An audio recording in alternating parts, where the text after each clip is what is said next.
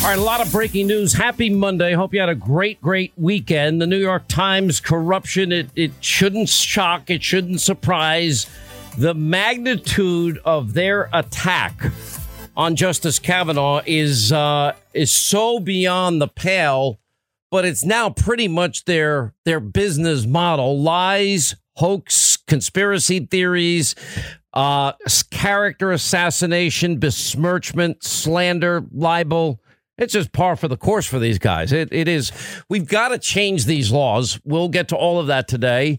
Um, oh, we do have some uh, deep state news updates today coming. Kevin McCarthy predicting both Comey and McCabe will be indicted in this attempted coup, abuse of power, corruption scandal.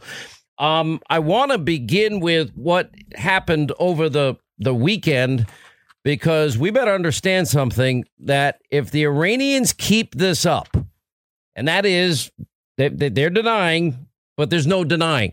We know who did this. The president, I think, was smart to say that, okay, we're, we're going to super double, triple, quadruple check the intelligence, but there's very little doubt that the Iranians, because they are supporting the Yemeni rebels in their battle against Saudi Arabia, they're the ones that are funding that proxy war, just like they're the number one state sponsor of terror. It is not something that we really have to spend a lot of time agonizing about. But it is at this point, it is a fact. The president said saying on Sunday that U.S. investigators had real reason to believe they knew who launched the crippling attacks against the key Saudi oil facility. Vowed that America was locked and loaded, depending on verification. There's also a report out today they may have seized yet another tanker in the Straits of Hormuz um, before we even get into what and what has happened here, what the geopolitical consequences of all this are, it is important to point out one thing that these drone attacks by these Iranian backed rebels, these Yemeni rebels against Saudi Arabia and their production of oil and their oil facilities, well, it's literally, it, it shut down a good 5 10% of the world's oil production. I say this all of the time. People don't seem to want to pay a lot of attention to it. Maybe it's not the sexiest issue on the table, but whatever. But the lifeblood of every economy in this world is oil and gas. That's it. That's why the new Green Deal is insane. You know, we're unilaterally disarming our economy, and it would result in a immediate and dramatic economic, precipitous decline, depression, you name it, it's all going to be bad. We're going to take the, the greatest wealth and opportunity creating nation on the face of this earth, that America that has, you know, never abused its power. We're not perfect, but we've never, there's never been a, a country in the history of mankind this powerful that is never abused that power, but used it to advance the human condition and raise the standard of living of more people, not only in the United States, but worldwide than this country. That's the country that liberals always want to talk down all the time. Now, what's happening here is we now are in a position. Let's start with where we are. For the first time in 75 years, we are energy independent. We are producing enough energy that we, the United States of America, we don't need Middle Eastern oil. It did the Straits of Hormuz, the 20 by 20, what, 22 feet wide, you know, where all this, the, a large percentage of the world's oil passes through every day off the coast of Iran. Yeah, where they keep taking these, these tankers, may have done it again, but you got to understand it is less, it is now it, the, the least significant in terms of our geopolitical strategic need than ever before. In other words, this isn't really all about the U.S. in any way, shape, matter, or form, but it is about the free flow of oil at market prices. It is about the lifeblood of every economy on the face of this earth. And if this had happened before President Trump unleashed our domestic oil and gas industry, well, which has now turned us into the world's number one oil producer on the planet. A lot of people haven't been paying attention to that. Well, I could tell you right now that all bets are off, and the stock market and everything in between, and rising gas prices would be in our immediate future without any, no doubt whatsoever. But because the president made the world, made America the world's number one oil producer, angers every liberal in the country. Well, we're not as vulnerable to the shutdown in global oil production. But it does have an impact on the American economy if it's impacting every other economy in the world. I've said so often, you want to raise the standard of living in every Amer- in every, eh, give every American an opportunity to raise their standard of living, unleash America's potential. We've got more oil, gas reserves, coal reserves than the rest of the world combined. You don't like Vladimir Putin? We can bring him to his knees, the hostile actor he is in the hostile regime of Russia, by outproducing him in energy and oil and gas and finding a cheaper way to get our resources into the hands of our Western European allies so they are no longer dependent on the hostile regime of Putin. That would be good for the safety and security of the world, but simultaneously, yeah, that's going to hurt Russia in a major way. They'll get the message not to mess with our elections in the future if we can outproduce them and outmaneuver them and, and find cheaper ways to get it across the pond to our allies that are now dependent. You know, Angela Merkel making what? The, the making Putin rich again. Now, oil prices, by the way, have spiked after the attack on the Saudi facilities. That is not surprising. The stock exchange not down by a lot at all, very, very minor at this hour. But if it happened before President Trump did this, if it happened before, you know, he unleashed our domestic production, it would be. Oh, by the way, I said 22 feet. Yeah, 22 mile wide. Thank you for correcting me, Ethan. Sorry. Sound like Joe Biden for a second. But anyway, but we now have an ability. Now, three days before Christmas, 1975, I know I grew up with gas lines, I saw them. But if we want every American to get rich, you unleash this production to its highest level. Not only will we never need a drop of oil or energy from countries that hate our guts, but we'll also be helping every American get wealthy. You know, during the North Dakota boom, they were training truck drivers, training them and paying them to drive the, the trucks. And it was $80,000 a year on average. And in some cases, even a place to stay and all the overtime you can handle.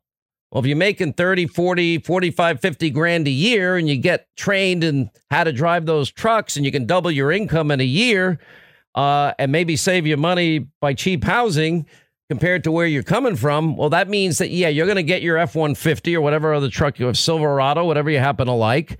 You're going to get whatever car you like. You're going to get a nice house in a safe neighborhood and and have a better life for your kids and you'll even have extra money to save for retirement, Disney when your kids are of that age, uh, your vacation that every kid wants to take, and have the ability to take the family out for you know pasta at Buca di Beppo, which I love, and and have a great night and not worry about the finances of it all. But remember, before Christmas in 1975, Gerald Ford signed a law creating the United States' first emergency stash of crude oil now, the nation had been traumatized by that oil embargo a few years earlier, and at the time, OPEC, the cartel of oil producing nations, had a stranglehold on the world's supply of crude. That is not the case today. We are now the world's largest producer of oil and gas and energy. Um, I got to tell you, we are it. And I'm going to tell you one other thing we can make every American uh, rich again if we would just literally unleash these resources. Anyway, so now the president has a decision to make. So the president says the U.S. is locked and loaded. Now you're saying, well, why do we have to get involved in this? We, maybe we don't. But if the Iranians, look, you got to understand why this is all happening. The Iranians now are in a panic.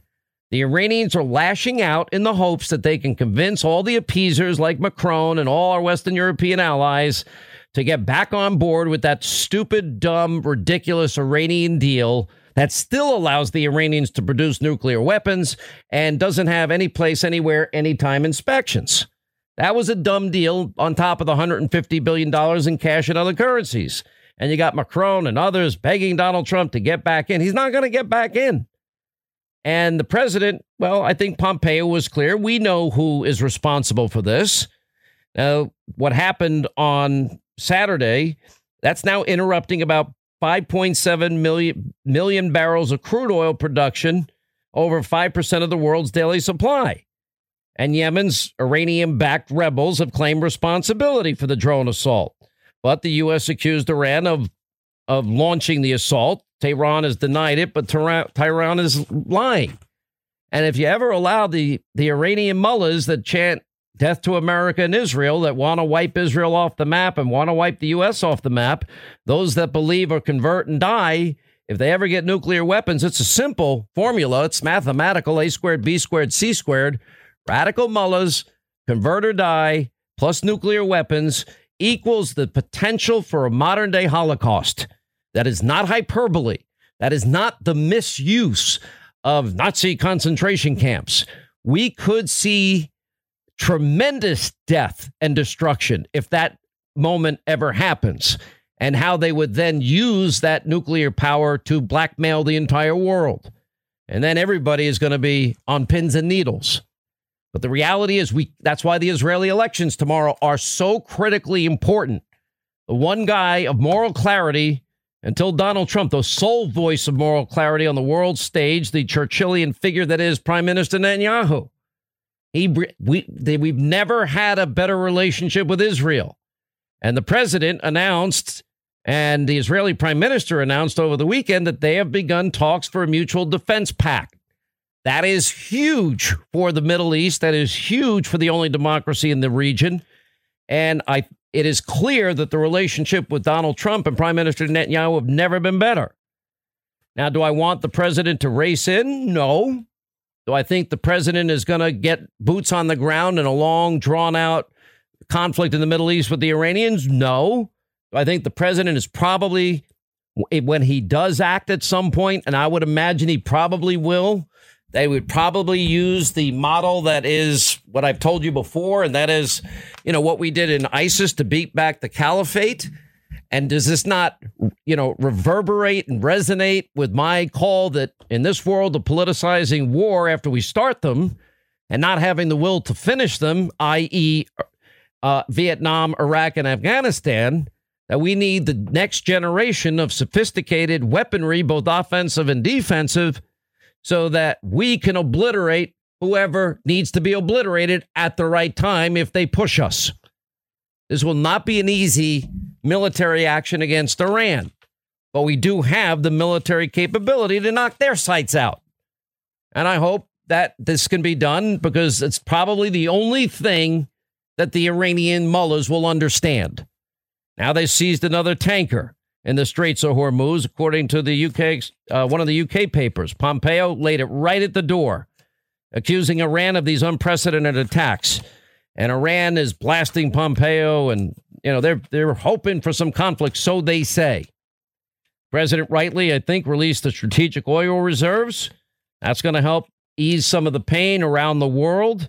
This is, as the Wall Street Journal said, this is the big one, and that and we have to watch out now that these drones. I mean, it's not like the Saudis don't have defense capabilities; they do, and it's solid. All right, as we uh, move along, 800 941 Sean, you want to be a part of the program. Now, take this a step further. Now you got the Green New Deal. Now we're going to eliminate oil and gas, the lifeblood of our economy. After, for the first time in 75 years, we are energy independent. The first time in 75 years. By the way, if you are voting in Israel, and I know we have a lot of friends in Israel that listen to this program, you got to vote Likud because we can't go through another Netanyahu victory and then he can't form a government because the system is so screwy over there. And, you know, you then got to form a coalition government and then one guy decides, oh, I'm going to hold all the cards. They prevent any progress in terms of Israel being able to move forward the new government that was rightly elected. But I would take this serious. This is, I, I honestly believe this is what the Saudi, uh, this is what the Wall Street Journal said is right. This is the attack. This is the big one. And it's going to rock the energy market in the world in the short term. The long term implications are very, very clear. We better not go down this rabbit hole of a, a Green New Deal that was cost $94 trillion and eliminate all gas and oil production and the combustion engine and eventually cows and airplanes so we can give everybody everything for free, which is never going to happen. Or having Alexandria Ocasio Cortez want to pay for it by we'll just we'll just print more money. Okay, that's not going to work. Or Kamala Harris, same type of insanity. We'll just print more money. All right, we'll get to more on this. We do have uh, we have the GM strike going on. We have the Trump economic boom. We have 650,000 kids out of poverty. Yeah, that didn't happen under Biden Obama. We got 2020 information we're going to hit today, and the New York Times scandal next. Well, the latest scandal next. All right, the president saying looks like Iran behind the Saudi oil attack. Do uh, does not war, want war with Iran, but the U.S. is prepared. Uh, the images that we're now getting out of Saudi Arabia after this drone strike over the weekend on their oil facilities is uh, pretty massive, very bold. Remember, all of this, every bit of it, is because of the president's successful sanctions on Iran, squeezing their economy dry.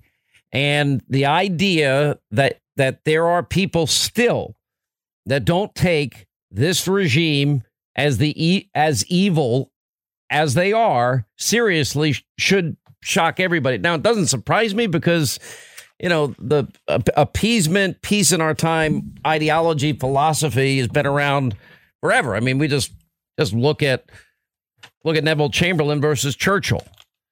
Um, now we've got to move on to something else. That, you know, this shouldn't surprise you. It's more fake news, but it's serious fake news, and you know, uh, it should shock people but it, no, there's nothing that can shock us anymore in terms of the corrupt news media in this country. It just isn't even possible. So we have this whole scandal that's involving Justice Kavanaugh and the New York Times. You know, and all the New York Times ends up doing is further humiliating themselves. Just weeks after the New York Times executive editor, D- Dean Baquet, instructed his staff to go after President Trump, hammer uh, and you know all over him by covering as many wild-eyed, baseless allegations as they can find. It looks like you know they're taking the directive, and now it's fired back big time. Remember, they said we we devoted an entire newsroom to one story, and we're proud of you, but but it ran into some challenges, obstacles, and uh, yeah, the obstacle was they lied. The obstacle was they were wrong. The obstacle was that they missed the biggest abuse of power corruption scandal in history because they have their agenda. Miranda Devine in the New York Post wrote a great piece today. And, you know, and if you look at the political side of this, the Washington Post, and this dovetails nicely into the whole Kavanaugh media lie, they now plan to identify three people that they want to demonize as villains for the 2020 election. One is the president, obviously. Two, Justice Kavanaugh. Three, Mitch McConnell. And they will be the three villains defining the three branches of government for the 2020 campaign. Now, each of them, why it matters, according to the New York Post, they are white men, they will argue, symbolizing Republican corruption and rule bending. Nancy Pelosi has told advisors that it is hard to move the public mood on Trump alone. She's going to urge her caucus to crank up anti McConnell attacks and of course try and impeach Kavanaugh. Now, why is Kavanaugh back in the news? Why does this matter? Why is the New York Times going after him at this point? They already lost. Because you got to remember, there's always an agenda here. What is the agenda? Just like climate change was never about climate change. Even AOC's chief of staff at the time said it had nothing to do with climate change. It has everything to do with the socialist agenda. And similarly, this isn't about Kavanaugh. This is about Democrats wanting to now control the judiciary and even stack the bench if they ever get power back and add as many justices as they need so that they can get the outcomes they want. And what they want are judicial activists on the court, and they want people that will legislate from the bench and f- cite even foreign law as a means of justifying whatever they are justifying that would otherwise be unconstitutional.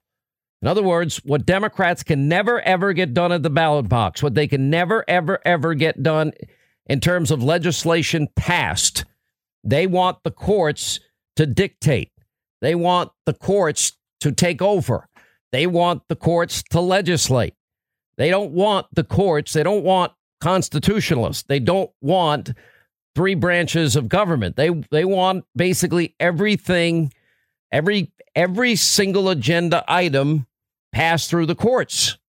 And that's how that's been their plan for a long time. You know, what happened with Kavanaugh is not an accident. You know, that they just can't let it go. And as the New York Times and and this piece by Miranda Devine, I think, nailed it, this smear is buried in the 11th paragraph. New York Times writers, they're writing a book. This is adopted from their upcoming book, The Education of Brett Kavanaugh. They name their alleged witness to an alleged incident as Max Stier, a Washington lawyer, former Yale classmate of Kavanaugh, described as a respected thought leader on federal government management, but who also appears to be the same person that was then President Bill Clinton's on his legal team during the Lewinsky scandal. How convenient in 98, working for the law firm Williams and Connolly. Anyway, the piece goes on that he uh, allegedly claims that he saw Mr. Kavanaugh with his pants down at a drunken dorm party where his friends pushed his penis into the hand of a female student when Kavanaugh was a freshman at Yale.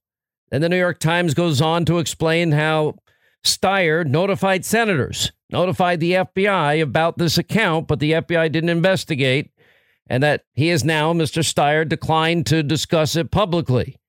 Now, we corroborated the story with two officials who have communicated with Steyer. Okay. Now, the problem with the New York Times authors and the New York Times piece is the actual truth and veracity of what they're claiming and what they're reporting in their book. The alleged victim in this case does not remember any such incident and also won't talk about it. That would be journalistic malpractice. I agree with Devine.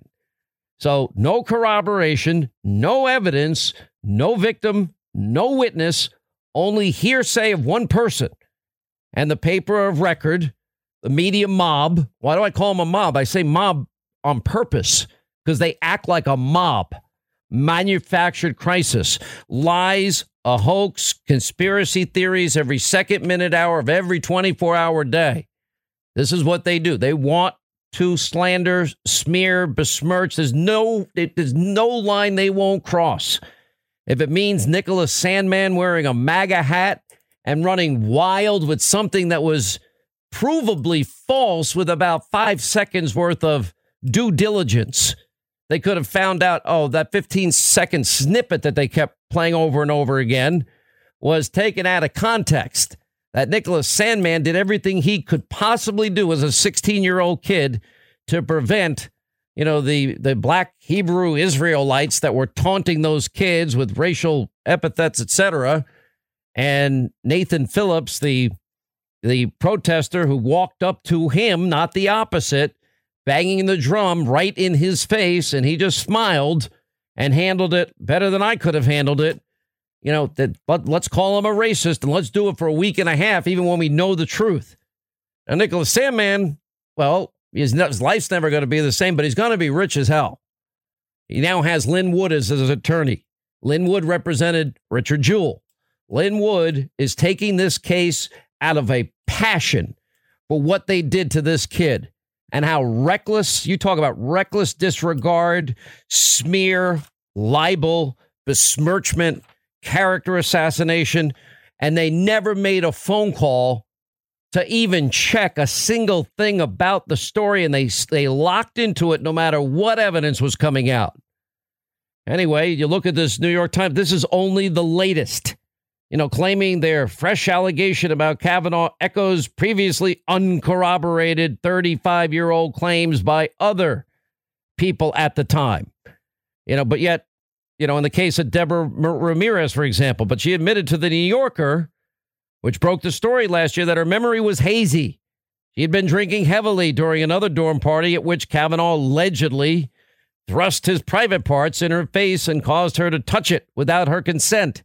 She wasn't even certain it was Kavanaugh. And you have the, let's see, uh, Michael Avenatti, Julie Sw- Swetnick. Oh yeah, they lined up in the halls. At first, they would they would literally spike the punch and the girls would pass out. Then they would take turns gang raping them, and it happened almost every other weekend. And then when questioned, well, now that I think about it, I never saw Brett Kavanaugh spike anything, but I saw him near a punch bowl once, and I never saw him give anybody anything to drink, but I saw him with a red solo cup. No, he wasn't lined up in the hall after all, but he was in a hall at some point during a party. This is not, it, you know, they destroyed this guy.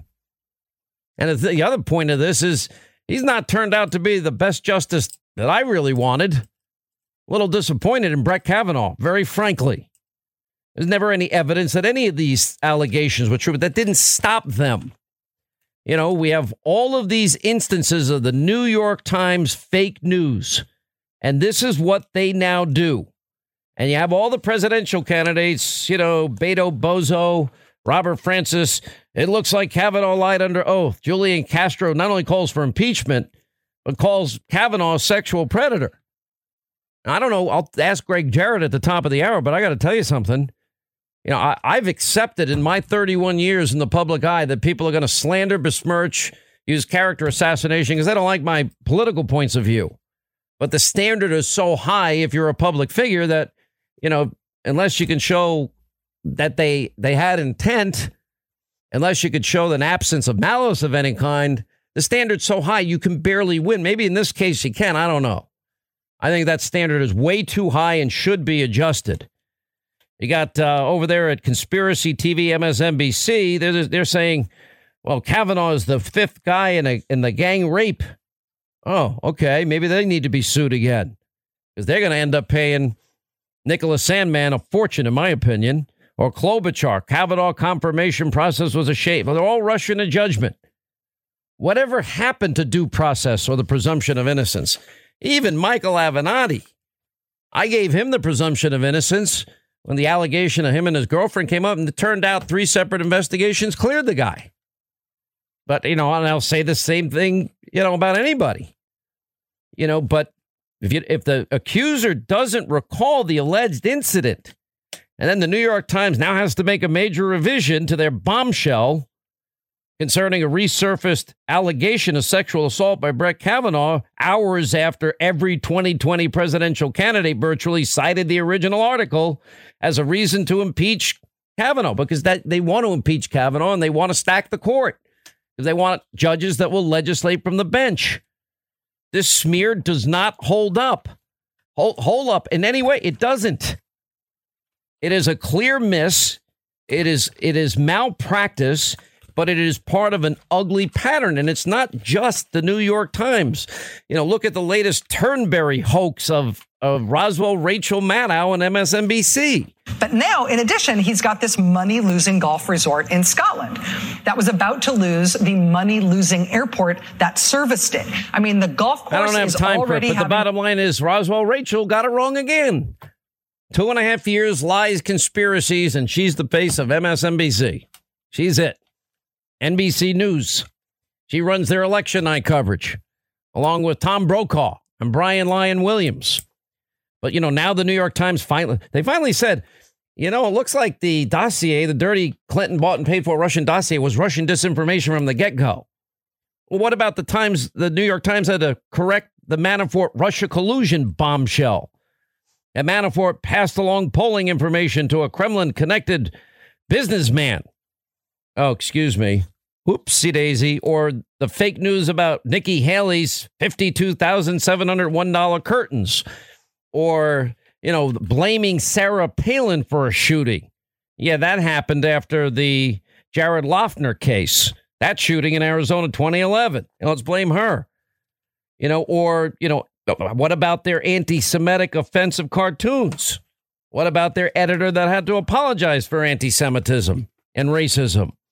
What about the New York Times? We built our newsroom around Russia collusion, but then, yeah, came a little difficult because, the, yeah, we got it all wrong. But we'll just move on to the issue of race now. We'll take Trump down that way. Or the New York Times changing a headline to appeal to the far left because they didn't like the headline. And so they got the New York Times to change. I mean, pretty amazing amount of power. They switch that. Trump urges unity against racism. That left freaks out, then they change it. Assailing hate but not guns. And the New York Times describing a fetal heartbeat as embryonic pulsing, or the New York Times, by the way, their office was once treated for bed bugs. Five times the New York Times defended communism. You know, I, I'm not making any of this stuff up. You know, for everything from North Korea. I'll, I'll, lay all of this out on TV tonight, or deleting a tweet calling Mao one of history's great revolutionary figures. Or the case the New York Times admitted that there are that 1% of illegal immigrants, you know, you know, the migrants and the migrant caravans that were being attacked and raped. They they finally had to admit it. Or the New York Times calling Trump's you know, son's Fredo, or the New York Times uh, Trump tax story left out New York State real estate crash as a factor. Yeah, facts matter. And I can keep going. This is what, this is a mob mentality.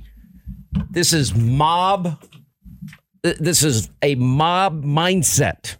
For every American who cares about women's health, about protections for people with pre existing conditions, about civil rights, labor rights, LGBTQ rights, environmental rights. Now is the time to fight.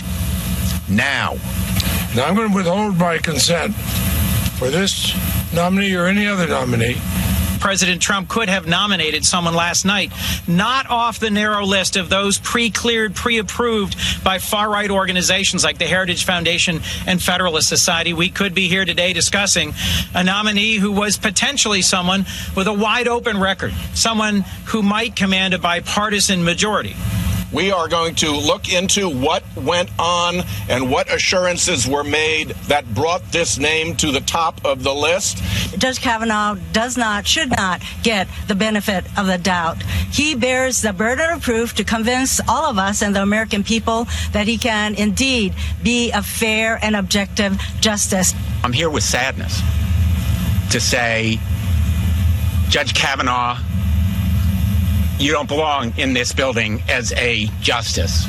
Judge Kavanaugh, you should not be serving in this building as a Supreme Court justice.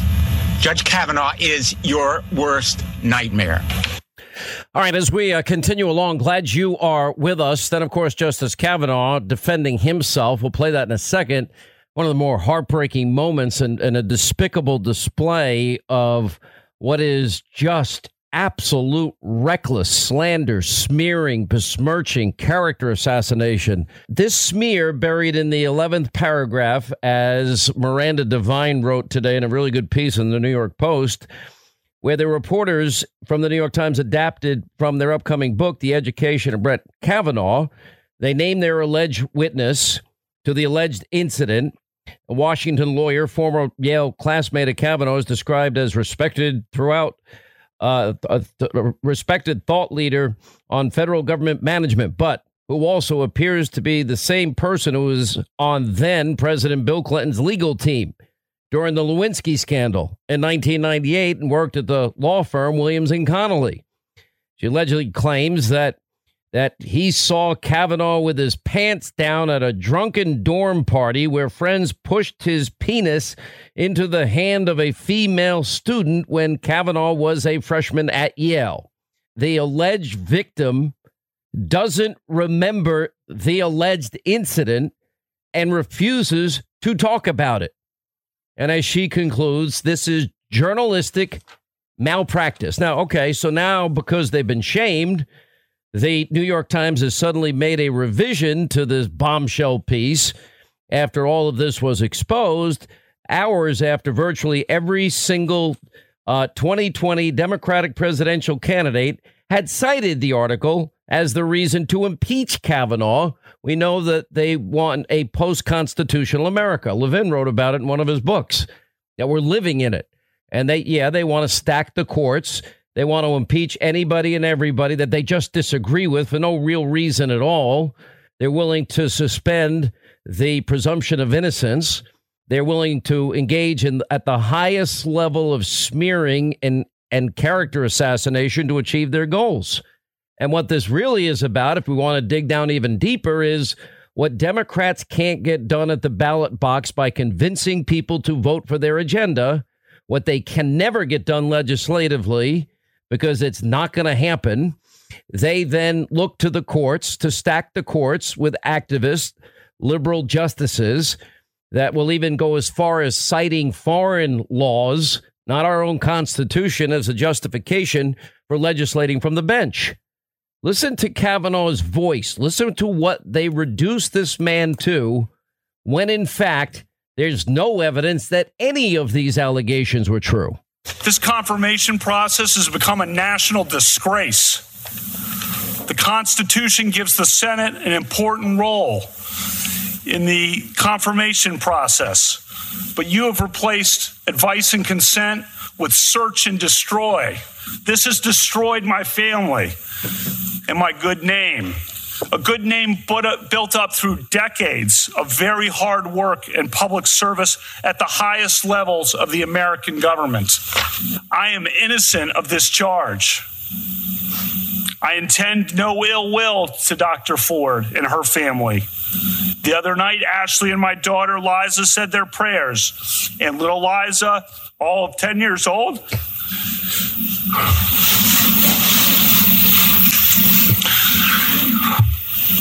said to Ashley, We should pray for the woman.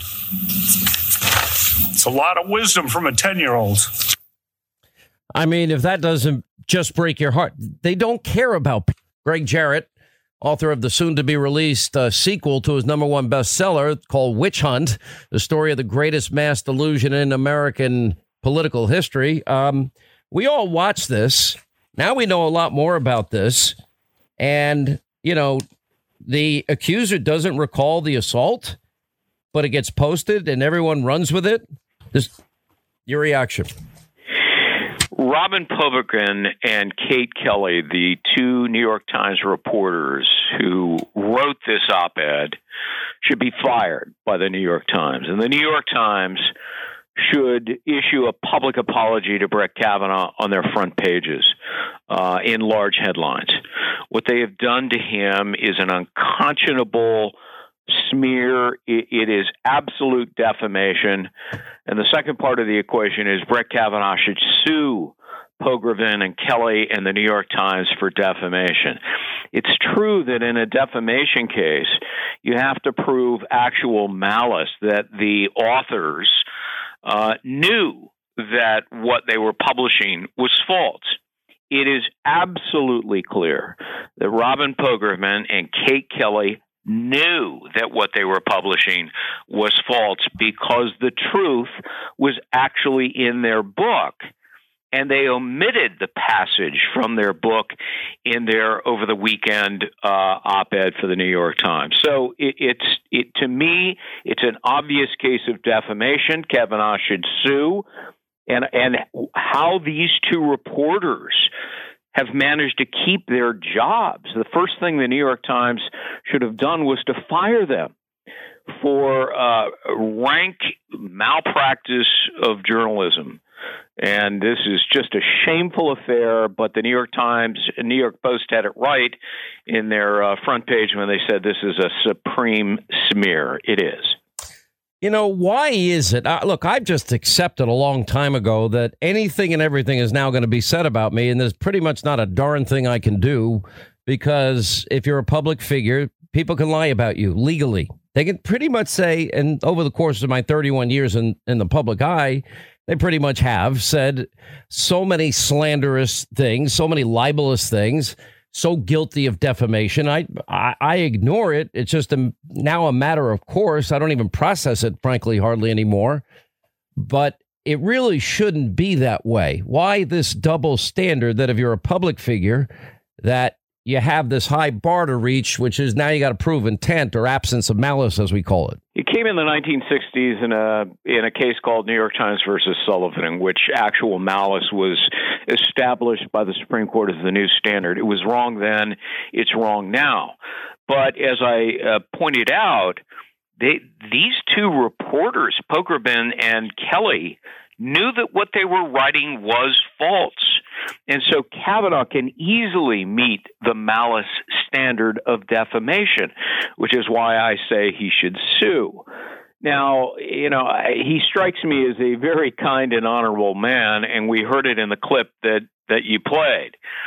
So I'm I'm not counting on the fact that even though he has an absolute actionable case against the New York Times and these two terrible reporters, um, you know he probably won't bring such a case because you know he's he's a guy who uh, has a thick skin and it grew thick. I don't know. I don't I don't know if he has such a thick skin, and I'll be blunt.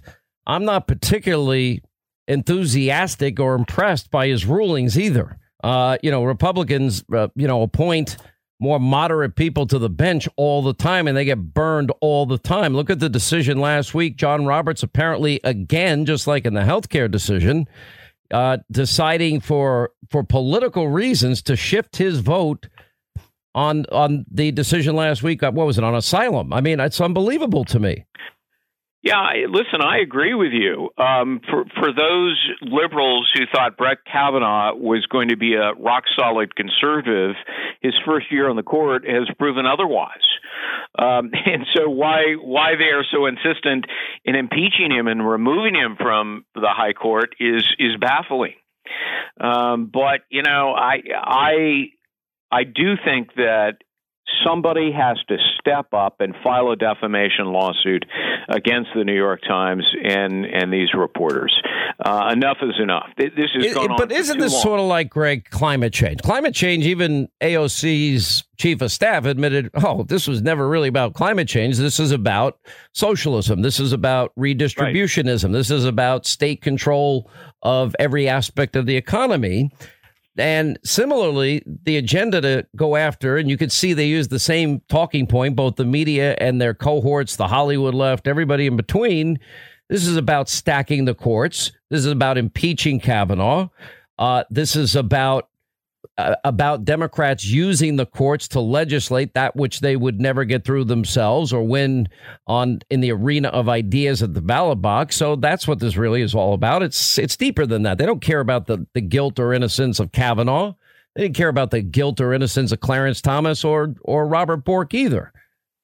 You know, in my new book, Witch Hunt, I spend chapter six, 54 pages of story after story that was wrong, that was fake news, that journalists uh, got wrong and did so intentionally. And uh, and and most of them, except in one instance, all of them kept their jobs, and they you know they're still doing it. Uh, and you know this was a shameful affair uh, by brand branding the president of the United States with one of the worst crimes possible in America, and that is treason. And the media was absolutely complicit in this, along with Democrats like Adam Schiff, uh, you know, Jerry Nadler, Maxine Waters, the list goes on and on.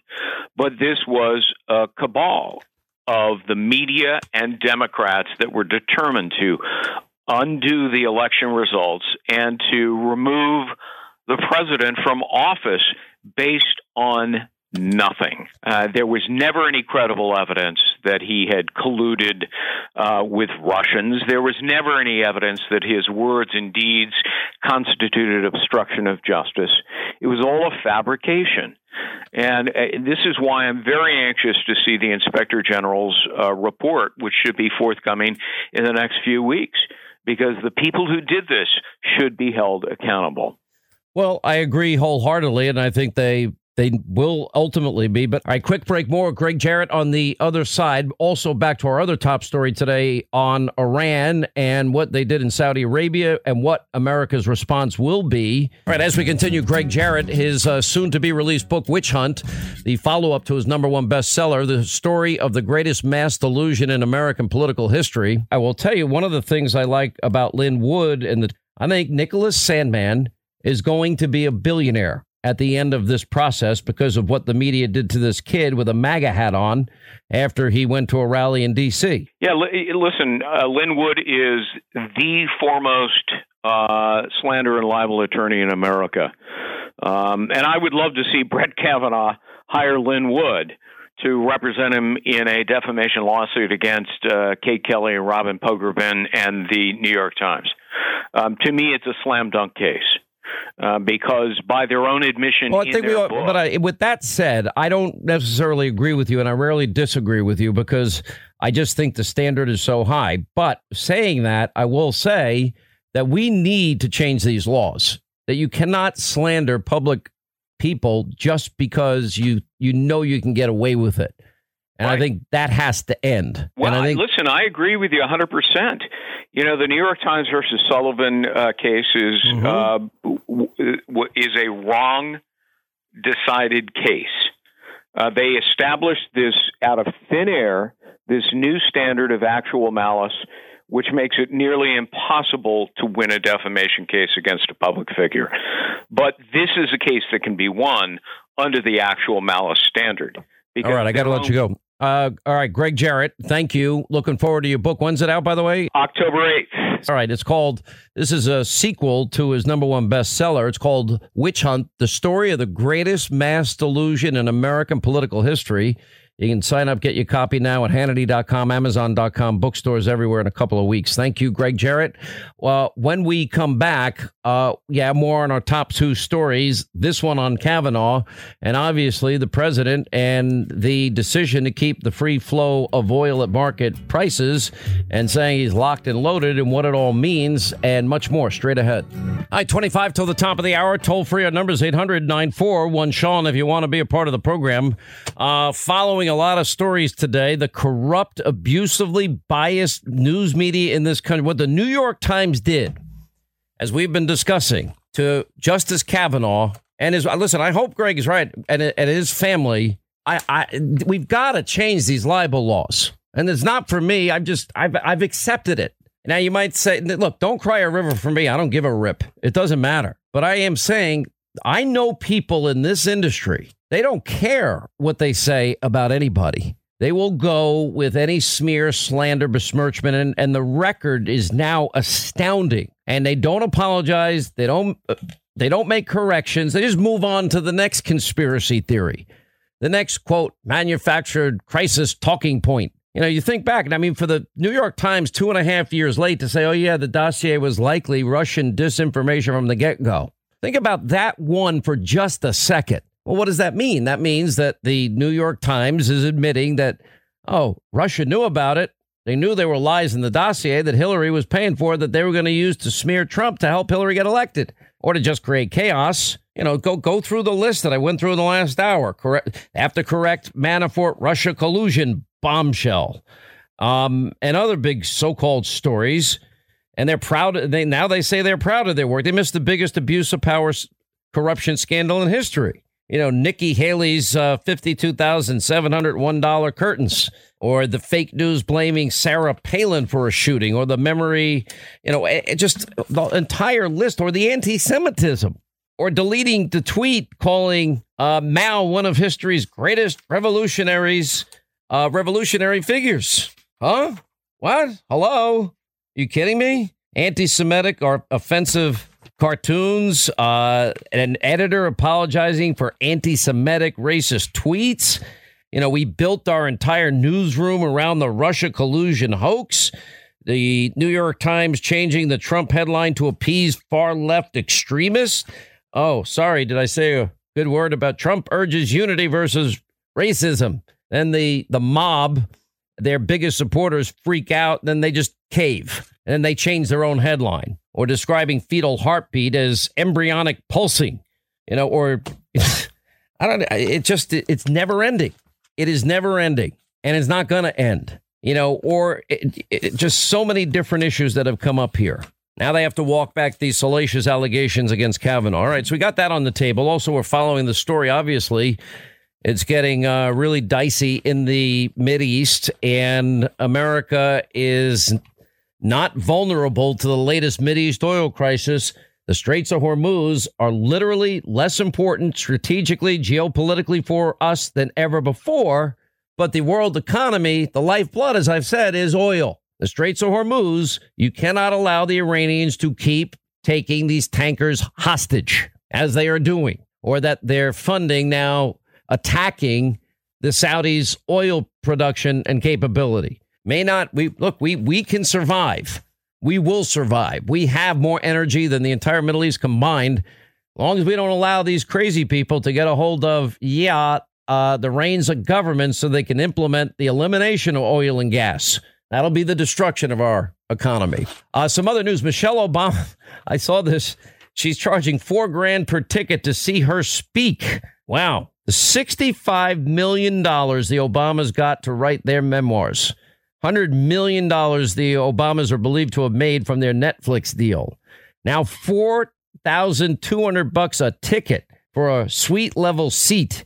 Wow. Michelle uh, Obama's New Jersey tour stop is offering a $5,000 VIP package for two people. Floor seats hike up to around 1300 bucks. You want to meet and greet with the FLOTUS in person? Well, that'll set you back 2500 bucks. Woof. And something nobody's paying attention to, week 2 of the NFL, their 100th season, and Jason, have you noticed this? All the empty seats. There's a, a amazing piece. Well, I'll probably be seeing a lot of them in Giant Stadium in the next. Uh, oh yeah, they had a great opening two weeks. weeks. Yeah, they lost. They got they, they got they lost to the Cowboys. The they got killed by the Cowboys. Then they got killed by the Bills. Forget it. Season over. And they'll see what the Jets can pull off tonight. I guess their franchise quarterback is now in out with mono, mono or something. Yes, yeah. mononucleosis. Uh, but I'm just not as interested as I once was. Well, the um, officiating sucks too. Oh God, it's awful. Uh, all right, let's hit our uh, busy telephones here. All right, let's say hi to David in Texas. David, hi, how are you? Glad you called, my friend. Hello, I'm glad to talk to y'all. What's going on? Oh, another fun-filled day of retirement and my part-time job. But uh, I was listening to your show last week, and y'all you were making comments about how many people were leaving New York, the rich folks, you know, getting out of Dodge and whatnot. And I'm kind of curious, as smart as you and your group are, how come y'all are still there besides your contracts?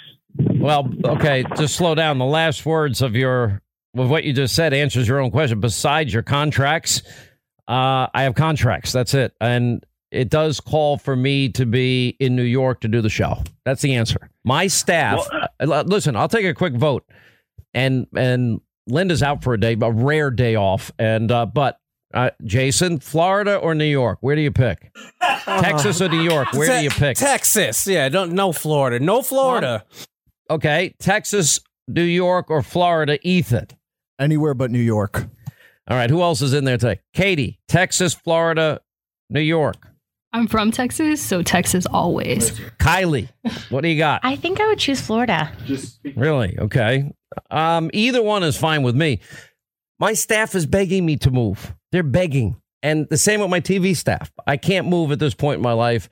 Believe me, you know what you know what it's like to get David every year when you talk to my when I talk to my accountant and I have to sit through that insane meeting once a year, well, whatever. I can only imagine the pain you go through living in that common oh, state. Whatever you do, whatever you do, they tell don't die in New York. I'm oh, like, I, am oh, I'll, re- I'll, anyway, I'll so. work on that. I'll really try not to die in New York. But when your when your contract's up, I can I can promise you, Texas people would welcome you with open arms. Listen, I I I, I was welcomed by Rick Perry. I'm an honorary Texan. I got that award. I have it it proudly in my studio right here. And I, I listen, I want out. Listen, I don't care that other people are moving to Texas, but if you're going to bring your liberal policies from California and Illinois and New York and New Jersey to Florida, Texas, Tennessee, the Carolinas, wherever else you're moving, don't bother because you already ruined one state. Don't ruin the next state you go to. And that is a, a real concern and fear of mine that they'll, they'll say, oh, well, we got to be more liberal in Texas. No, go stay in California then. Don't bother. Uh, their problem is not me and the Democrats. Their problem is themselves. Who are they? Who are, are they? they? These extreme conservatives extreme? who are right to life. I am guilty. Assault weapon. I'm pro Second Amendment. I'm not anti-gay. Because if that's who they are, and if they are the extreme mm-hmm. conservatives, they have no pro-life. place in the state of New York. Pro-life, pro-Second Amendment. New Yorkers are. Pro-life, pro-Second Amendment. The governor of the state doesn't even want me here. And I and I, I was humbled by Rick Scott when he was governor, Rick Perry when he was governor, the North Carolina governor, uh, the South Carolina governor, the Tennessee governor, all inviting me to their states. And I'd love to take them all up on it because I'll do a lot better economically if I can just leave Dodge here. Uh, but it is what it is. It's not about me. I, you know, we're all spokes in a wheel right now. Everything, I will tell you, all our focus is to preventing what would be. This, this has now emerged into a choice election unlike I've ever seen in my lifetime. Now we've had choice elections before, but never this stark, never this, never this dire. This is about freedom versus America dying because they will rip the lifeblood of our economy away from all of us. And it will lead to absolute poverty and the destruction of the greatest standard of living, the greatest wealth creating system with opportunity for all the United States. A lot at stake here. All right, quick break. We'll come back. Uh, 800 941 Sean, if you want to be a part of the program. All right, as we continue back to our busy phones, Brad, Utah, next, Sean Hannity Show. What's up, Brad? How are you? Hey, Sean. Uh, thanks for taking my call. Thank you for calling. Glad you're out there. Where in Utah are you? Uh, we're out in the uh, high Uinta Mountains in Duchesne, about 7,000 feet. Our ranch. Wow, that's pretty. Listen, I I had a hard time in Salt Lake City once playing tennis, breathing. I couldn't breathe. Yeah, it's a, it's a little stressful here when you first come, but you get used to it. You get used to the beauty of uh, the face of God. Listen, I get it, but I mean, I, I honestly, I never. I, the same thing happened once. I once I went to Aspen because I used to be a, an avid skier. I'm not anymore. My son broke his leg. I never went back. I said, I'm done. That's it.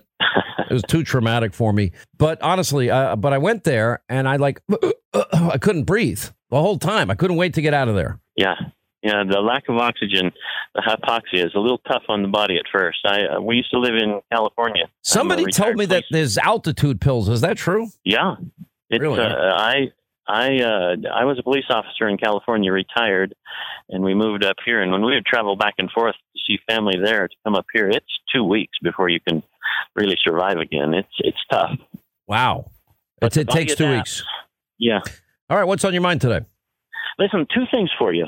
Um, one, I wanted to help you a little bit with the mindset of first responders. Being a retired first responder, uh, I hear a lot of people on the radio, including Sean Hannity, say that, uh, you know, when these first responders, for example, on 9 11, are running into the building, they're probably wondering if they're ever going to come out again. That is so untrue, Sean. First responders never think of themselves. They are so trained. So well, I no, I listen. I I get all that, but their courage is instinctive. Their courage is rooted in their training. But I'm sorry, you see what they walked into. I watched oh, a lot yeah. on 9/11. I watched a lot of Nat Geo, and they had by far the best documentaries. They had the the greatest documentaries on 9/11. And with all the video, there was no editing. I didn't edit anything on my show either. But I will tell you, it is, you had to know, you had to, that this is not really looking good for me today. You just have to. I'm not saying they stopped. I'm not saying they hesitated. I'm not saying they blinked. I'm saying just the opposite. Their call to duty, they did what every other person, you know, what a lot of people would never do. Everybody's racing down the stairs to get the hell out of there. And these brave men in blue, these brave firemen, America's bravest, you know, I, they, what what do they do? They went up. They they knew they knew they may never make it back. I'm telling you, you can't everywhere. look at that. You see it. You see it everywhere. You see it with with any of the shootings or any any event that's going on. You see the first responders going through the crowd going in. They're not thinking of themselves. They're thinking of getting this taken care of. And you know, when it's all over, we always sit back and go, "Wow, that was spooky. I might have not come out of that." But it just never, it just never dawns on you when you're going in. Well, it doesn't. Uh, I, listen, I think in that case, I, I look, I, I, I know they didn't give, they didn't blink an eye, but I don't think you could walk into a situation like that and not really realize, holy, this may be it. I just, and they did it anyway. What makes them who they are, what makes That's them the bravest, the toughest, the most courageous, and what makes them, you know, the people that we want to put on a pedestal and admire the most is that is, is that it factor, the factor that they're going to do it anyway. And yeah, when you say what is a hero, that's the definition. Listen, I have many, many friends of mine over the years that have been on the NY uh, Fire Department, and other friends. So many people I know that are cops. I mean, it's ridiculous. My whole family was full of cops, and I will tell you that I, I would give my uh, my fireman friends so so much grief. I'm like, what do you mean you get rack time? Like they would work 24 on, 24 straight hours on, then they get two days off, 24 on, three days off. I mean, it's, and I, I kid them. And the way they always shut me down and shut me up because they get to cook dinners when it's slow. You know, it depends what firehouse. Some are slower than others. Some are really busy and you're working all night every night. And I'd give them a hard time. Oh, you get to cook dinner and you get rack time, meaning, you know, if there's nothing happening, they can, you know, take a couple of hours sleep if they can get it.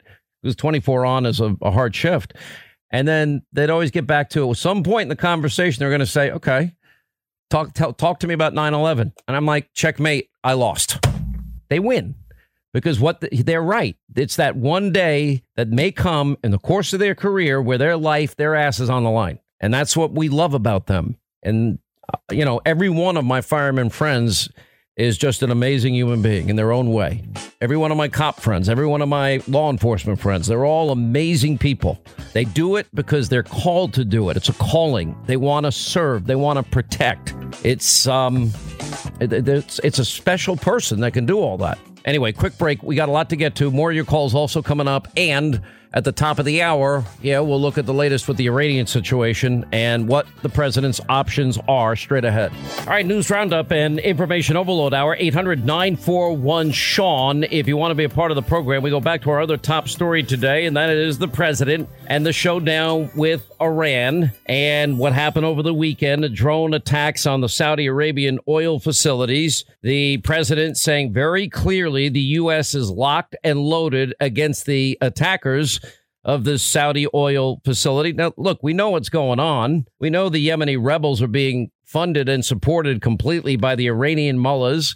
Uh, we know that the sanctions of the president are having a dramatic impact on Iran. Uh, we know that all of the action in the Straits of Hormuz is a direct result of the president's policies. But I also would argue that this shows that the president was right from the get go uh, when he pulled out of this ridiculous Iranian deal and I think now the question is all right, the president says he's waiting full, complete confirmation of everything that has happened. But in the meantime, we now have Iran as believed to have seized yet another oil tanker passing through the Straits of Hormuz. And Pompeo couldn't have been more blunt, accusing Iran of this unprecedented attack.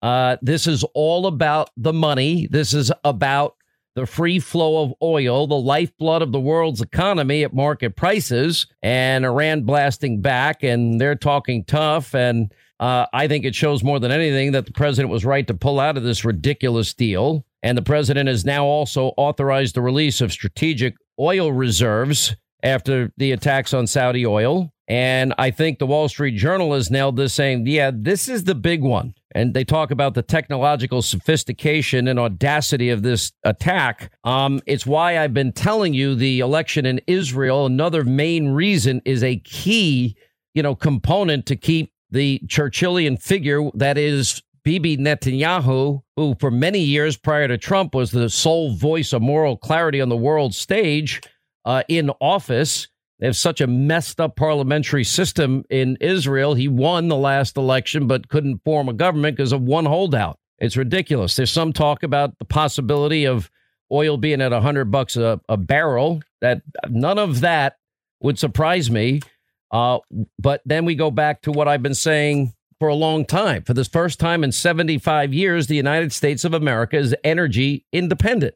For the first time ever, the lifeblood of our economy is in our hands for the first time in our history, if you look geopolitical strategies, the Straits of Hormuz has never meant less strategically than now to the United States. You got this very narrow passageway, I think it's about 20, 22 miles wide, with a very narrow path for these tankers to go through. A, a very high percentage of the world's oil supply passes through those straits but we don't need them like we used to. But with that said, we are an interconnected economy in the world. I think there's a moment in history here where we may never see this again, where we have the United States, its closest allies, Israel, in the Middle East, the only democracy, especially with Prime Minister Netanyahu, the Jordanians and King Abdullah, El Sisi running Egypt, and the Saudis, in spite of my very frequent criticism of all of that, all of what they do and how they treat people, putting that aside for a minute, uh, coupled with the Emirates they're all aligning. They're all sharing intelligence like never before as they all stand equally against Iranian hegemony in the region. But the fact that this happened with a drone strike and it went undetected by the Saudis, and the Saudis have a sophisticated defense system, is should be a scary thing for everybody in the world. Anyway, joining us now to uh, discuss and debate all this, John Jordan, commander in the naval intelligence community and businessman, Daniel Hoffman, Fox News contributor, 30 year CIA ops officer. Thank you both for being with us. Daniel, welcome back. It's good to hear your voice again. Look, you and I have discussed this at length for many on many occasions. It seems like Iran is now, because of the financial pressures of the president's sanctions, they are now trying to intimidate the world into going along with another bad deal. And I don't think they're going to get that from Donald Trump ever. Now, Iran is, is trying to induce us to eliminate the sanctions which have caused them so much pain. They're practicing nuclear blackmail by uh, stockpiling low grade uranium at levels not allowed by that flawed nuclear deal you highlighted. And they're also um, weaponizing or uh, enriching uranium to weapons grade levels, which is also a part of their nuclear brinkmanship uh, plan. And as you pointed out, they have been targeting merchant vessels in the Persian Gulf. They shot down our drone. They've been launching a repeated series of attacks on Saudi Arabia, including this most recent one, which we're not exactly sure. Officially, the, the U.S. government hasn't said whether it was launched from Iran, Iraq, or Yemen. Uh, but all indications are it's, it's cruise missile and some drones from, from Iraq or Iran. So this administration has stood firm. We are not going to eliminate those sanctions as a precondition uh, to getting back to the negotiating table, which is the right thing to do. Let me ask you, John Jordan. Um, look, I, I'm very cautious about any military intervention anywhere now, and I have been an advocate after Vietnam, Iraq, and Afghanistan. You know, because wars now become politicized every single time, and we don't finish the job, and then we put rules of engagement in place to tie the hands of our brave soldiers, and then if they don't abide by the insane rules, then we throw them in jail in Leavenworth and elsewhere. Clint Lorance's case comes to mind. But the reality is the next generation of warfare, both offensive and defensive, is the answer to all of our, our problems. And I'd rather these wars be fought from Tampa, Florida, and use the technology like we used in Syria to beat back ISIS and, and defeat the caliphate. Two things here, Sean. First of all, the Iranian regime desperately wants an American attack. The Iranian regime needs to change the political dynamics here so that pressure may be exerted on the United States to relax the maximum pressure campaign and give the Iranian regime some breathing room. The Iranian rial, their unit of currency, has lost over two thirds of its value since the withdrawal from the JCPOA. Eight, 17 of 18 Iranian pension funds, including those for the security services, are in the red and at risk of collapse. So the Iranians are back on their heels, but they need to change the dynamic. An American attack uh, affects for the better domestic politics inside of um, Iran and would allow the Iranian regime to spin this as, you know, uh, uh, for nationalistic reasons that we're being attacked by the West. The Iranian regime desperately needs that due to its own unpopularity. The second thing, this dog that hasn't barked here at all, Sean, is the fact that the Iranians are now trying to rope in Asia in this. Um, 54% of all Iranian oil exports go to Korea, China, Japan, and India. And you can't help but wonder if oil prices go up, um, that the Iranians are hoping that those four countries might be trying to put some diplomatic pressure on the United States to relax the sanctions, or might be willing to work with the Iranians to find a workaround like the Instex uh, project that the Iranians worked with the Europeans on. Well, the bottom line is, and I, again, I think the president will be cautious, but I do think our military might needs to rule the day here. If if this is not met with a, with fierce resistance from the world community, uh, Daniel Hoffman, I, I honestly worry that the Iranians are just going to feel more emboldened to take any ship they want going through the Straits of Hormuz, and a never-ending you know, series of attacks against, like, for example, Saudi Arabia in this case. We know it was the Iranians. I, I don't think it's the Yemeni rebels. Do you? No, no. Well, I mean, either way, it was Iran who was behind exactly, it. Exactly, because they're, they're, funding the rebels they're, in their battle against Saudi Arabia. Right. Right. First, on the Persian Gulf, we're working in concert with the UK Royal Navy and with Australia to keep uh, the Persian Gulf and the merchant fleets there as, as safe as they could be. And keep in mind, too, Sean, that the president said what he said to deter Iran from future action. It wasn't just about the, the strike they took on Saudi Arabia. It's also about the future. Now, Iran, make no mistake, was probing us. They were targeting Saudi Arabia because they want Saudi Arabia out of Yemen. They want to raise the cost of that. And of course, they want to raise the cost of oil. If they can't export oil, they don't want anyone else doing it either. I think we have reached a point, though, where the administration needs to think about how we target Iran. The president was not that interested in launching a kinetic attack after our drone was destroyed by the Iranian Revolutionary Guard Corps. In this case, I'm sure. But, but which, by the over. way, shows you know for all those people that were predicting Donald Trump would be you know this cowboy on the world stage, they weren't listening to Donald Trump because Donald Trump is a non-interventionist. But there are times, like in the case of Syria, that the United States will act, and it's in our best interest to act but he's not going to do it with boots on the ground. He's going to use our superior defense weaponry to to in any of these conflicts or any of these skirmishes that arise. I mean, the Iranians will escalate in their view to set up a de-escalate scenario. So the question for the administration, for the Trump administration, is: Are there targets in Iran, perhaps the Iranian oil facilities, that we might now strike as a response?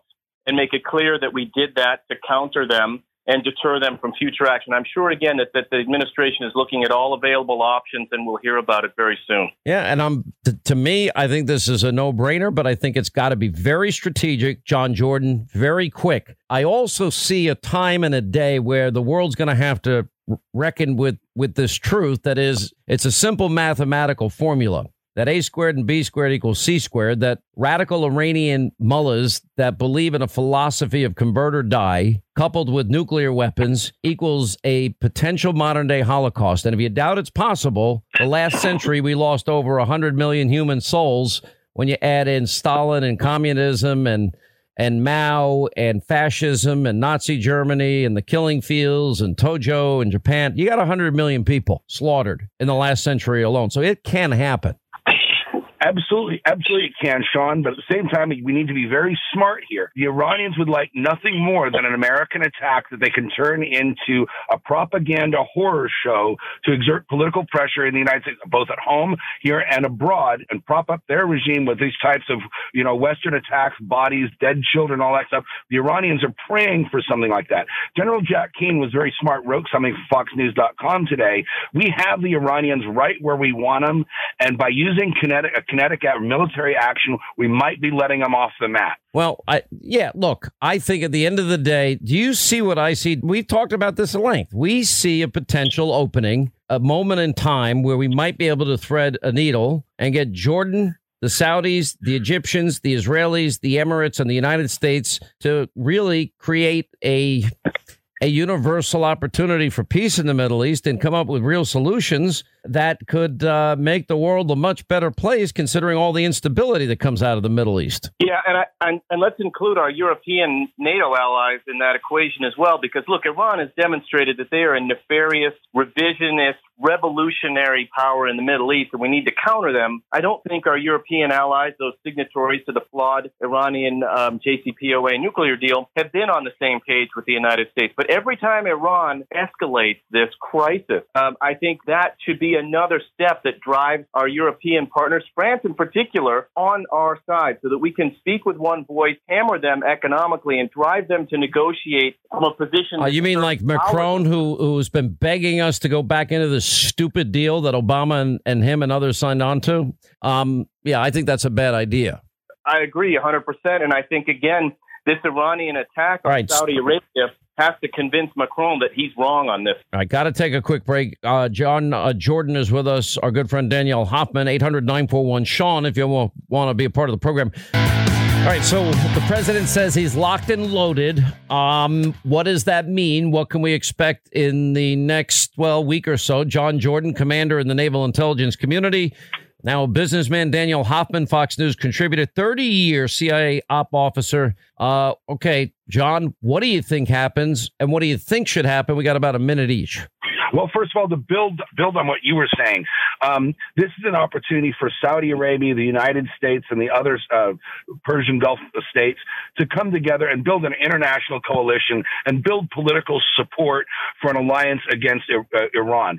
The good news, if there's a silver lining out of all this, is we're starting to see a paradigm shift away from the Arab-Israeli conflict, the Palestinian question being the defining issue of the Middle East, to now Iran being it. And so you're starting to see Israel move closer to those states with whom it's ostensibly at war. And ultimately, perhaps a broader peace in the Middle East might be the result in the long run here. And last word, Daniel Hoffman. I'll just, uh, I, John's made some great points. I'll just highlight what I think is going to happen from the intelligence community.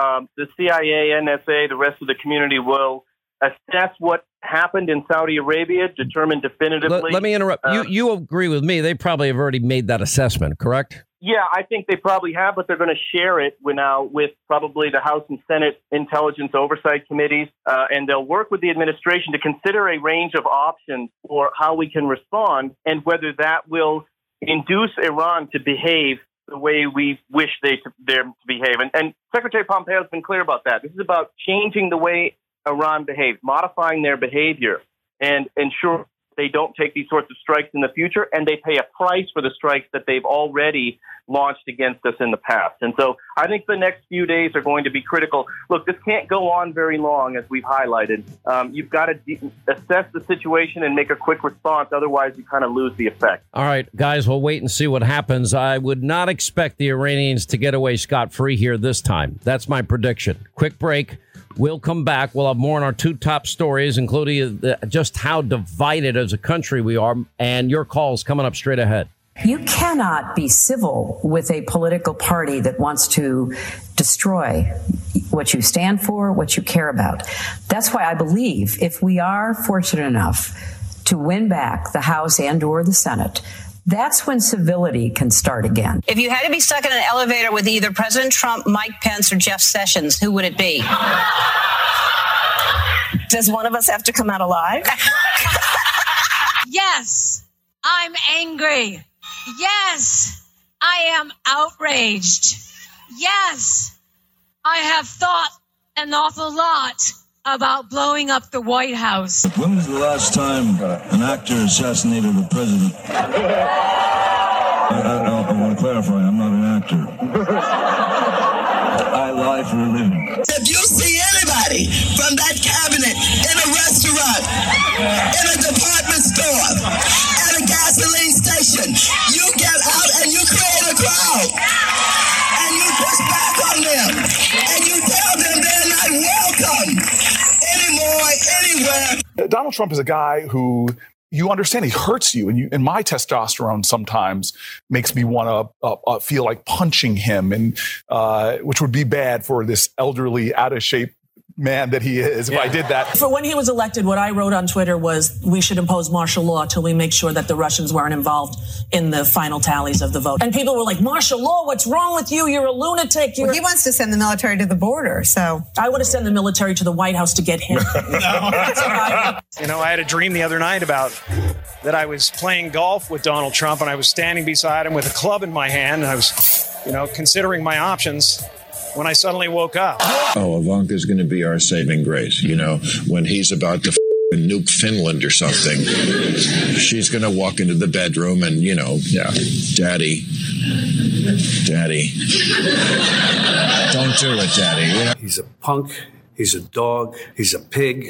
He's a con, a bull artist, a mutt. He's an idiot. He talks how he wants to punch people in the face. Well, I'd like to punch him in the face. Trump. It's no longer down with Trump, it's Trump. And in that orderly and formal way and lawful way, we need to overthrow the government of the United States under Donald Trump. But Michelle says that, you know, when they go low, we go high. No. no. When they go low, we kick them. That's what this new Democratic Party is about. All right, that is the never-ending hatred of the left. Washington Post actually had an article. Democrats, they have three villains for the 2020 campaign. Obviously, the president, now Brett Kavanaugh. We saw the smears all weekend there, and Mitch McConnell. because each of they, these men, they will argue, symbolizes Republican corruption.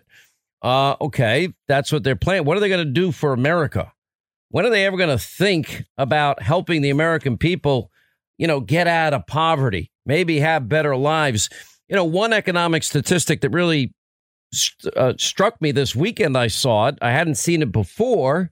Since Donald Trump's been president, 650,000 children are out of poverty. We already know 6.2 million are off of food stamps. 13 million were added under Biden Obama, 8 million in, or you know 11 million in poverty or, or uh, as a result millions also out of poverty. The jobs have gone to the forgotten men and women in this country and their policies are working for people. Lowest unemployment rate for African Americans, Hispanic Americans, Asian Americans, women in the workplace, youth unemployment. It's not by accident that these things happen. Now kids are getting out of poverty. Now we're going to stop progress. Okay, I don't think it's a particularly good idea, but running on hatred, I don't think is an agenda. And, you know, running on taking away AK 47s is not an agenda and Medicare, Medicaid for all that that's not really an agenda either, especially with the new Green Deal costing 94 trillion. Bernie Sanders 16 trillion just for the new Green Deal. Then we went over the the cost of well, how much is it going to cost for Medicare? Yeah, that's going to cost a fortune also. That's going to be like oh, over 10 years and another, you know, 40 trillion dollars or more with no options of private care.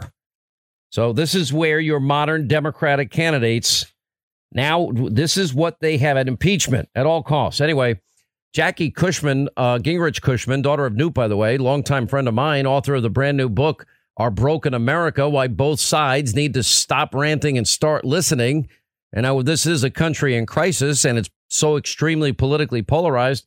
Listen, Jackie, I, it's simple for me. If Donald Trump cured cancer tomorrow, if he gave every American $5 million tomorrow, if he co opted even their insane climate change agenda, he'd still be hated. It's, it's a blind, psychotic rage at this point.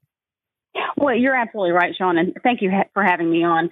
But you watched even on election night when Donald Trump won, you could tell, especially if you watched watching CNN, you could tell by the body language of the anchors and by the fact they took their time to call the states. I think they were secretly hoping it wouldn't happen. And finally, they realized Donald Trump was going to win. I knew he was going to win earlier in the night, and I'm sure you did too, watching the returns come in. They are so upset and they're so distraught at having Donald Trump president that, quite frankly, they don't know what to do. Um, and you're right. I mean, now they talk. All they do is talk about grievance, about what's wrong, what's wrong, what's wrong. And quite frankly, we live in the best nation in the world, and we need to acknowledge that and be grateful we live here. Well, I don't think that's going to happen, and I don't think the divide is going to be bridged anytime soon. And I, you know, look at, for example, the New York Times embarrassing themselves over the weekend. Uh, but I, you know, this is just par for the course in this environment we live in. You know, it, it well, doesn't it, it doesn't matter. Truth doesn't matter. Journalism's dead. They're just the willing accomplices of you know every second every minute, every hour of every 24 hour day, every seven day week, every month, every year of just waking up hating Donald Trump. It doesn't matter what it's for. It doesn't matter how many lies they tell, how many conspiracy theories they spin. Well, no, you're exactly right. But I think the challenge we have, and the reason I, that I wrote this book, Our Broken America, um, and it comes out tomorrow, and I'm very excited about it, is I'm very concerned about the political culture that we have today and what I'm going to leave for my children. I mean, I've been involved in politics since I was very young, as you know, helped campaign for my father, Newt Gingrich, and I found it becoming more and more polarized. And what I've what I've found is that if you actually work in the community, you have to ignore the New York Times and the people on the far left that are screaming. But if you get out and work in the community and meet people, that a lot of those people in the center will become to realize all the terrible things they heard about Republicans just aren't true. That they're not true. Well, that's, that's been a pet peeve of mine forever. You know, it's uh, and that is Republicans racist, sexist, mono- uh, they're guilty of they're misogynist, and um, you know they they want dirty air, water.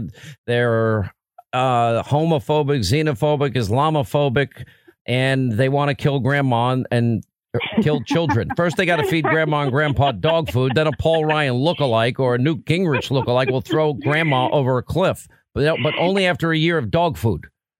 Uh, Absolutely, but here, here's here's our challenge, and this, this is what I've been trying to work on at least at least for myself. And as you know, there have been terrible lies spread about my family and, and my father that I've had to deal with for years.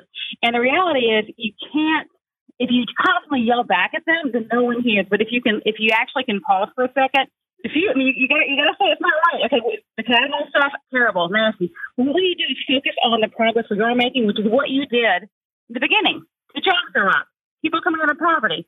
Look at what's happening. But if every time they manage to pull us down and to rage with them, then we're both lost. And we end up turning to this like feeding frenzy. Well, look, and the other problem is the Republican Party. I mean, they are weak. Let's be honest here. Many Republicans are weak. Seven Senate Republicans voted in 2015 to just a straight repeal of Obamacare. Seven of them wouldn't vote for it two years later when it mattered. And the same with, you know, the 68 votes, show votes on repealing and replacing Obamacare in the House. When it mattered, they weren't there. And they had no alternative, seven years to build up a consensus plan that would include health savings accounts, uh, healthcare cooperatives like our buddy Dr. Josh Umbehr, Atlas MD, and they didn't do it. And the president pretty much has to do the heavy lift on his own, like with getting the border funding and finding a law and finding, you know, authority to reallocate funds from the Defense Department to build it. That, I mean, that Right. that's just a fact. Republicans are not there. They're not fighting like he's fighting. Well, and I think they're also not fighting. I think to your point, Sean, I, th- I think they constantly get dragged down into the muck of Democrats instead of being able to say, no, you're wrong, that's not true, and then continue to focus exactly what you're talking about on solutions for people, right? So, so instead of instead of worrying about how can we actually fix the healthcare system, they're worrying about defending themselves from these ridiculous claims about you're a terrible person because you're a Republican when that's in fact not true. The, t- the sad thing is that 64% of Democrats and 55% of Republicans have few or no friends in the opposite party. So if you think about the 64% of Democrats really don't know any Republicans more than just maybe passing them by because we have this huge gap about, you know, to your point, all Republicans are terrible. And part of that work, I think, has, can't be done in Washington and can't be done anywhere else, has to be done in local communities and has to be done by people getting involved in those communities and working together and realizing that, you know, we're, we're good people and want to help America. I mean, that we've got to really focus on what can we do. You know, last exit question. One of the things about your dad, and I've been, I was there emceeing the night. You remember it well in '94 when he became speaker. But I would like to see 2020 Republicans, you know, sit down. That means McConnell and uh, the House Republicans and Kevin McCarthy, and actually come up with a positive, solution-oriented agenda to nationalize the elections. Elect us. This is what we promise we're gonna do, and work with the president you know, you can build it out on 80, 20, 70, 30 issues, and there's a lot of work to do. Absolutely. You're exactly right. Being able to put everybody on the same, like the same plan and to be a positive vision forward and what we're going to do and accomplish that. You know, the Contract of America was incredibly successful. Um, we're coming up on the 25th anniversary and there'll be a, a special, as you know. Um, but that's the only way to really get people galvanized. If enough of this, let's terrify people so they can vote. Right? That's what the Democrats do, right? Let's terrify people so they'll vote for us. We need to, you're exactly right. We need to inspire people so they go out and work for us and vote for us. All right. The book is called uh, Our Broken America Why Both Sides Need to Stop Ranting and Start Listening. It's up on Hannity.com, Amazon.com, bookstores everywhere. Uh, Jackie Gingrich Cushman, thank you for being with us. Uh, a great read. Well done. Thank you for sharing it with us. Thank you so much, Sean. I appreciate it. All right, to our busy telephones we go as we say hi to Missy is in West Virginia. Missy, hi, how are you? Glad you called. How are you? Um, I just wanted to point out the obvious that every single thing that they do every two and four years, just like the sex thing with Kavanaugh, this is all about money. The New Green Deal is is not about saving the environment; it's about money. We have four seasons. We have solar eclipses. We have Halley's comet that all comes on a cycle. Weather is cyclical, and God controls it. Next time it rains, go outside, throw down a quarter, see if you can make it stop raining. You can't. Kavanaugh, that is all a money grab. They were worried if he got onto the Supreme Court, he was going to overturn Roe versus Wade, which means people were going to lose money for the Plan B pill, which Blasey Ford was heavily invested in. Well, let me just say one thing. I mean, and we got to be clear about this because all of that, oh, it happens during every single confirmation hearing. Yeah, they bring over. Oh, he's going to overturn Roe v. Wade. Okay, all that would do is, and it was bad law, And uh, frankly, it never should have gotten as far as it, it has gotten, in my view, constitutionally. It will go back to the states. Now, how many states are going to outlaw all abortion? Maybe two, if any.